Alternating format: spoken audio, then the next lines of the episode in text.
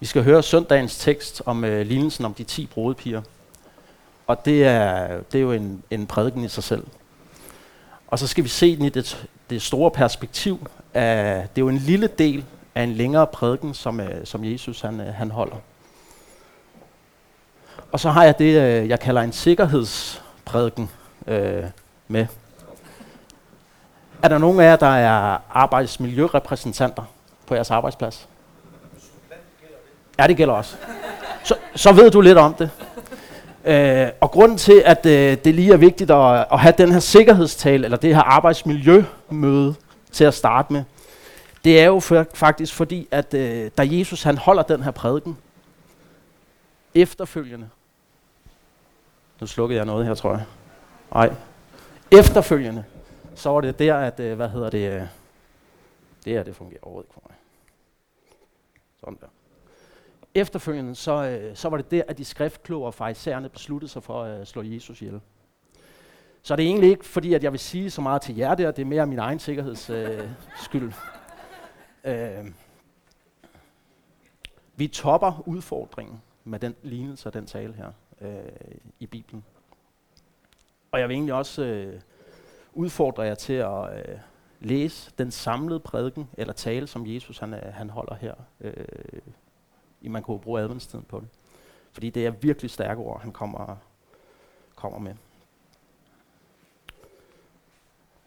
Jesus han sætter os fri fra, øh, fra loven i den her tale, men han binder os også til kærligheden. Paulus han siger det på den her måde. Alt er jeg tilladt, men ikke alt gavner. Kærlighedens lov, den binder jeg. Det er også sagt sådan her. Kærlighedens lov er udgydt i vores hjerter ved Helligånden. Og det der er, øh, man kan sige, det er to sider af samme mønt, som Jesus han, øh, han udfordrer os på her. Det var sikkerhedsprædiken. Så er I bare lige øh, bevidst om det. At hvis I føler en, en udfordring i noget af det her, også hvis I er som mig af en, hvad kan man sige, ud af missionsfamilie eller sådan et eller andet, så er der faktisk også noget, der, udfordrer, der vil forhåbentlig vil udfordre os i det her.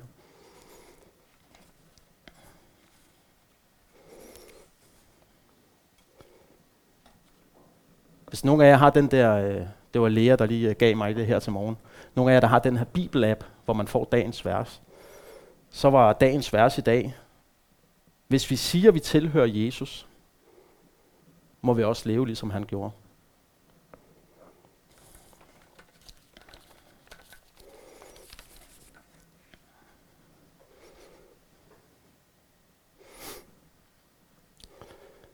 Jeg vil starte med at læse lignelsen for os, sådan så den står helt skarp.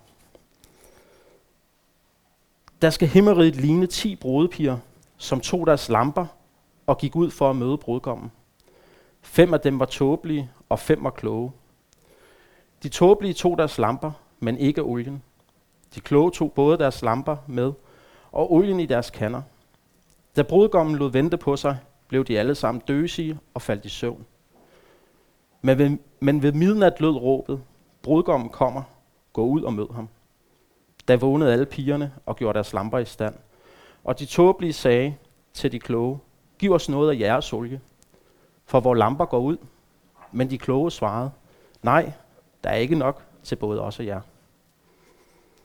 Men de var gået hen for at købe, kom brudgommen, og de, der var redde, gik med ham ind i bryllupssalen, og døren blev lukket. Siden kom også de andre piger og sagde, Herre, herre, luk os ind. Men han svarede, Sandelig siger jeg, jeg kender jer ikke. Hvor derfor, for I kender hverken dagen eller timen. Når jeg har hørt øh, og fået forklaret øh, Jesu lignelser, og, øh, og ofte mange tekster i Bibelen, så har det altid været øh, delt op i brudstykker. Øh, og for mig der er den her lignelse, hvis man, hvis man ser den for sig selv, så har jeg nogle spørgsmål, så sidder jeg tilbage med nogle spørgsmål. Hvorfor vil, øh, hvorfor vil de ikke dele deres olie? Nu når de kommer og banker på døren, hvorfor må de her ikke komme ind til, til festen? Hvad er det for en herre, som, øh, som siger, han vil os det gode, men han vil stadig ikke have alle med. Det forstår jeg. Det har altid naget mig i den her, øh, den her lignelse. Øhm. Også der, der Lars spurgte om, at jeg ville, ville øh, prædike, så, man sige, så fik jeg to valg.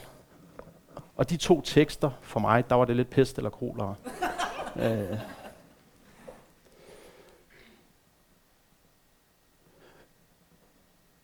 Og jeg må også bare sige, at jeg har det svært med bibellæsning.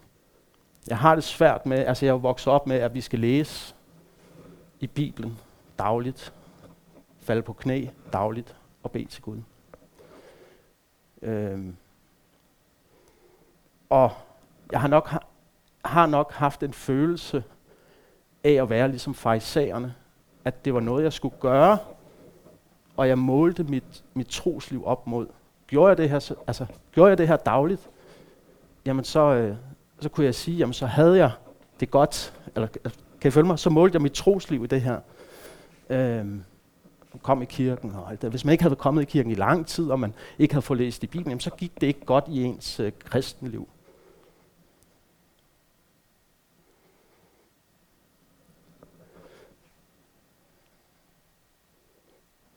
Samtidig vil jeg så sige, at, at øh, da jeg var en ung, frisk præstesøn, der var jeg også ude og give den lidt gas i øh, København. Og der var, nogle, øh, der var også nogle øh, gode prædikanter, som sagde til mig, du kan ikke leve sådan og så tro på, øh, at dit trosliv vil blive ved med at være. Og jeg havde en lang periode i mit liv, hvor jeg egentlig øh, i kristne kreds ville sige, sige, at jeg fyrede den af. Øh, men jeg var ikke i tvivl. Der havde jeg en følelse af, der var, der var et, et parallel tro der, som for mig er blevet den reelle tro, øh, hvor jeg har taget et valg, at, at man må sige, den her tro på, at jeg skal læse Bibelen, jeg skal bede dagligt, jeg skal da, da, da, da, da. Det er for mig blevet en tom tro, hvor at, da jeg gav den gas, der havde jeg en følelse af, at Jesus han var inde i mit liv, og har aldrig været i tvivl om det løfte, han har til mig, at du er mit barn. Dermed ikke sagt, at det man øh, gør og lever det liv, som jeg gjorde på det tidspunkt, at det er det rigtige. Men det er for at sige, at Jesus han har noget, der stikker dybere end det at læse i Bibelen, det at gå i kirke, alle de her fromme ting, som vi kan. Så har han noget, hvor han vil sige, du er mit barn.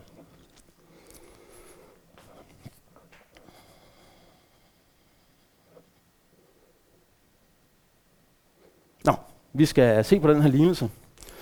Og vi kommer til at se på det her. Vi kommer til at se på, hvem er brudgommen. Det her. Øh, vi kommer til at se på brudpigerne, de fem tåbelige og de fem vise. Så kommer vi til at se på ventetiden. Vi kommer til at se på det her med lampen og olien. Og pigerne, der ikke vil dele. Og så kommer vi til at se på bryllupsfesten. Og for at forstå hele den her provokation, som, som der er i den tekst her, som Jesus han faktisk bliver slået ihjel over, så skal vi også forstå den sammenhæng, det foregår i. Vi skal jo tænke på, at Israel er besat af romerne, øh, og jøderne de venter jo på den her befrier, der kommer, som man, de har gjort så mange gange før, så, øh, så skal der komme en befrier og sætte Israel fri, og det er den her person, de går og venter på. Og det gør det jo ved, at de går i templet hver dag, beder. De følger loven, de følger pagterne, og lige pludselig står der en foran den, og siger, at de er som tomme hylstre. Det som de altid har gjort, for at blive sat fri. Lige pludselig så får de at vide, at de er som tomme hylstre, som ikke har noget indeni.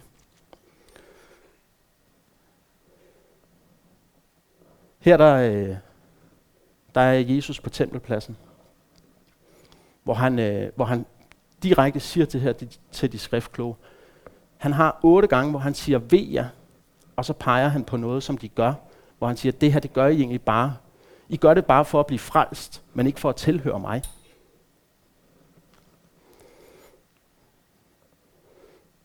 Så smutter han efter, han lige har sat lidt, øh, brand i bålet. Så går han ud til oliebjerget, og så kommer disciplene til ham, og så siger, kan de godt se, Jesus, det der, du sagde deroppe, det stak måske lidt dem i hjertet også. Vil du ikke godt uddybe det for os? Og så kommer den reelle prædiken her, hvor at, øh, man kan sige, at Jesus starter med et profeti, og så har han fire lignelser, og så slutter han med et profeti igen. Og igennem hele den her prædiken, der møder vi en todeling, hvor Jesus går ind og siger, der er noget her, der er nogen, der ikke bliver frelst, og der er nogen, der bliver frelst. I profetiet, der fortæller han om de tegn, der vil komme i verden, før hans, hans komme. Øh, og han fortæller om, hvordan at når de her tegn de kommer, så skal der ikke være tid til, at manden, der er på taget, han går ned og henter en jakke, før han flygter. Øh, dem, der er ude på marken, de skal ikke kunne nå hjem og pakke deres ting for at, at flygte. Der skal man være reddet. Man skal være klar. Og så advarer han mod alt den her vrangvelære, som vil opstå. Så kommer lignelsen om fintræet. Lignelsen om, om de overvågne tjenere. Lignelsen om brudepigerne. Lignelsen om de betroede talenter. Som alle sammen handler ikke om at læse i Bibelen, men faktisk handler om, hvad gør vi med det, vi har fået betroet. Jesus han går så langt og siger, tilhører du ham? Har du Jesus i dit hjerte? Har du siddet ved korset, som vi siger? Men forandrer det dig ikke? Så er det ligegyldigt. De betroede talenter. Der er flere, der får betroet nogen. Nogen får betroet fem talenter, nogen tre talenter, en, nogen et talent. Det her det er jo ikke en, en præstationskonkurrence siger Jesus i lignelsen her. Det er lige meget, hvor mange talenter, eller hvor, hvor, hvor meget Gud han arbejder i det. Det er lige meget. Men han skal arbejde i dig.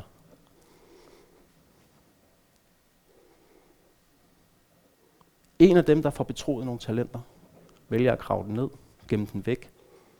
Det får ikke noget konsekvens, hverken for ham eller for Guds rige.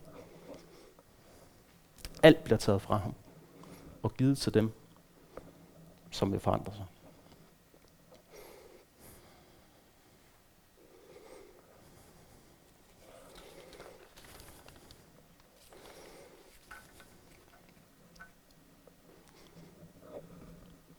Når Jesus han, øh, han har afsluttet de her lignelser, så vender han tilbage til et profeti om verdensdom. Vi kender, de fleste af os kender den måske, med at det er her, hvor der er nogen, der står på højre side, og nogen på venstre side. Og dem på højre side, de kan gå med ind i Guds rige. Dem på venstre, de kan ikke. Men tvistet ved den her, det er, at dem på højre side, de vidste ikke, hvad de gjorde. Dem på venstre side, de vidste ikke, hvad de gjorde galt.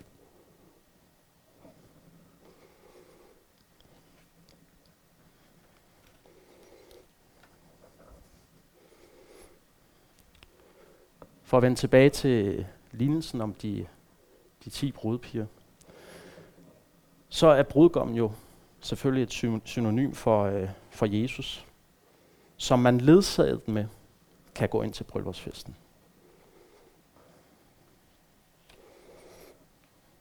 Brudepigerne, de fem tåbelige og de fem vise, er et synonym for, enten er du for mig, eller er du imod mig. Og jeg tror, det er ligeglad med, om det er 5 eller 10 eller 20.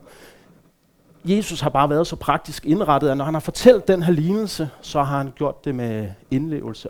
Fem vise og fem tåbelige. Jeg tror ikke, der ligger mere i de ord, end den her todeling.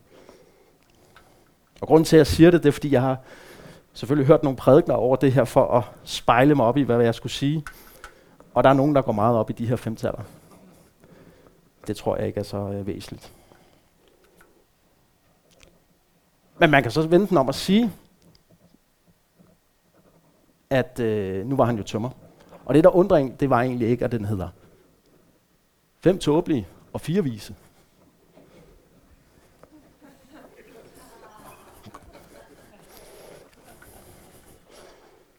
Du forstår den godt, Uffe. Ikke? Det er ligesom, når man står nede på en, en, en uh, tømmersvend skal stå nede på bodegaen og bestille fem, skal jeg fem øl.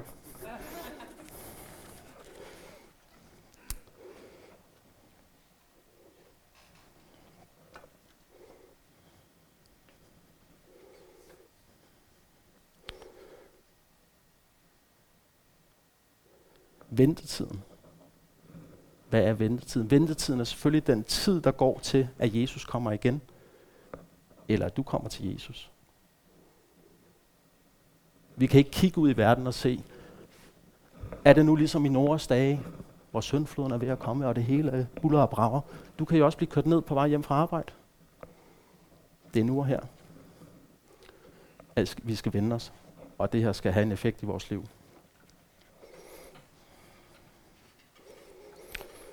Lampen og olien ser jeg som den kærlighed, som Gud har udgivet i vores hjerter ved Helligånden. En kærlighed, som omvender og forandrer os. Og derfor kan pigerne ikke dele den her olie. Du kan ikke blive frelst igennem en anden. Kærligheden, jeg har til min omverden, til mine medmennesker, den kan jeg jo ikke give til Linda, og så har hun samme følelse. Vi kan godt prøve at skrive et afladsbrev, hun skriver under, og hun vil gøre det samme. Men hvis den ikke er inde bag ved huden, så er det noget, vi påtager os. Det er noget, vi, vi gør for at ligne noget andet. Vi bliver et tomt hylster. Vi bliver et omslag, som ikke forandrer os henvendigt.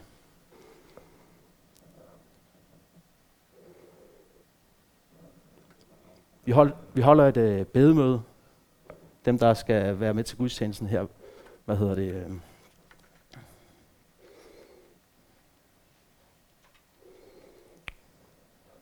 både børneledere og lovsangs og alt det der. Og her beder folk også for hinanden.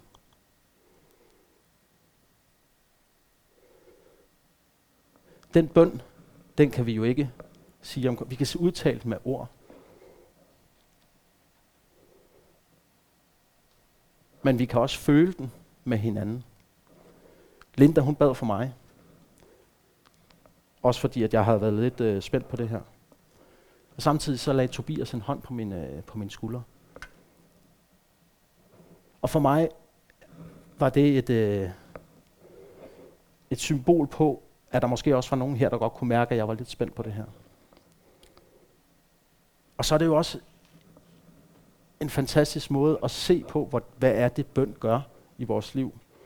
Udover det måske er et mirakel, så er det jo også et udtryk for det fællesskab, der er, hvor man holder om hinanden og tager vare på den, den situation, vi hver især er i.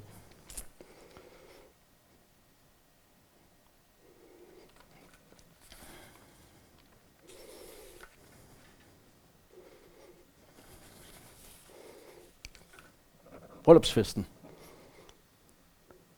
af livet efter Jesu komme. Hvor folk har valgt side. Hvor banken på døren ikke handler om hengivenhed i den her kærlighed, men den handler om frygten for at være udenfor. Bevæggrunden for at komme ind spiller en stor forskel her.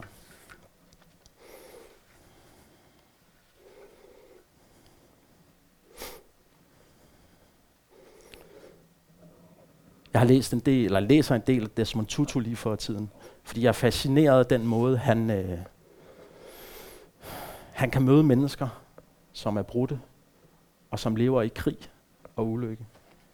Og jeg har lyst til lige at citere øh, et lille stykke af en bog, som hedder Gud er ikke kristen.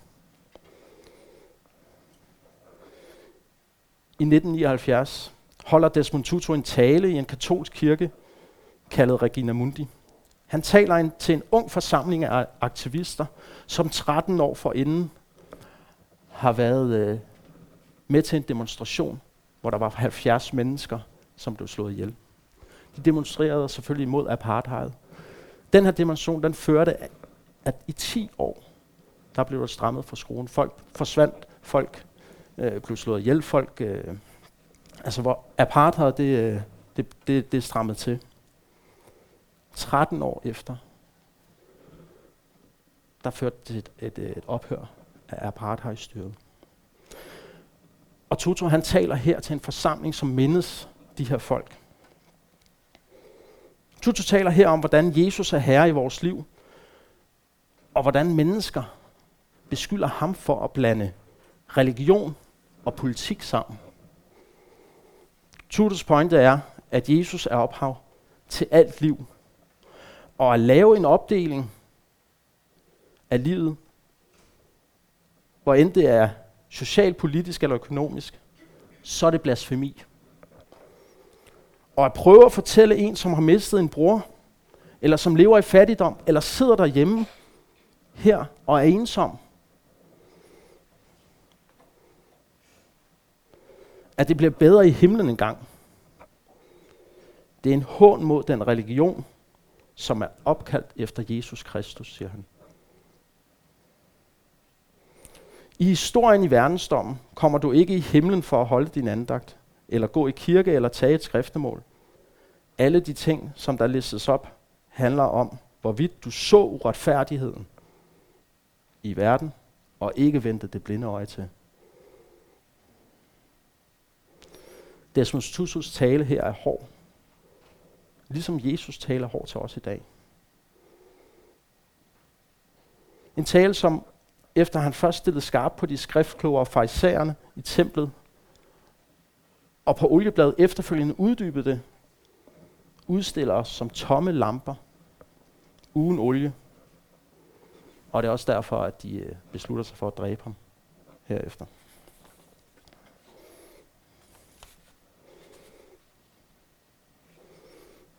Jesus budskab er klar i den lignelse her.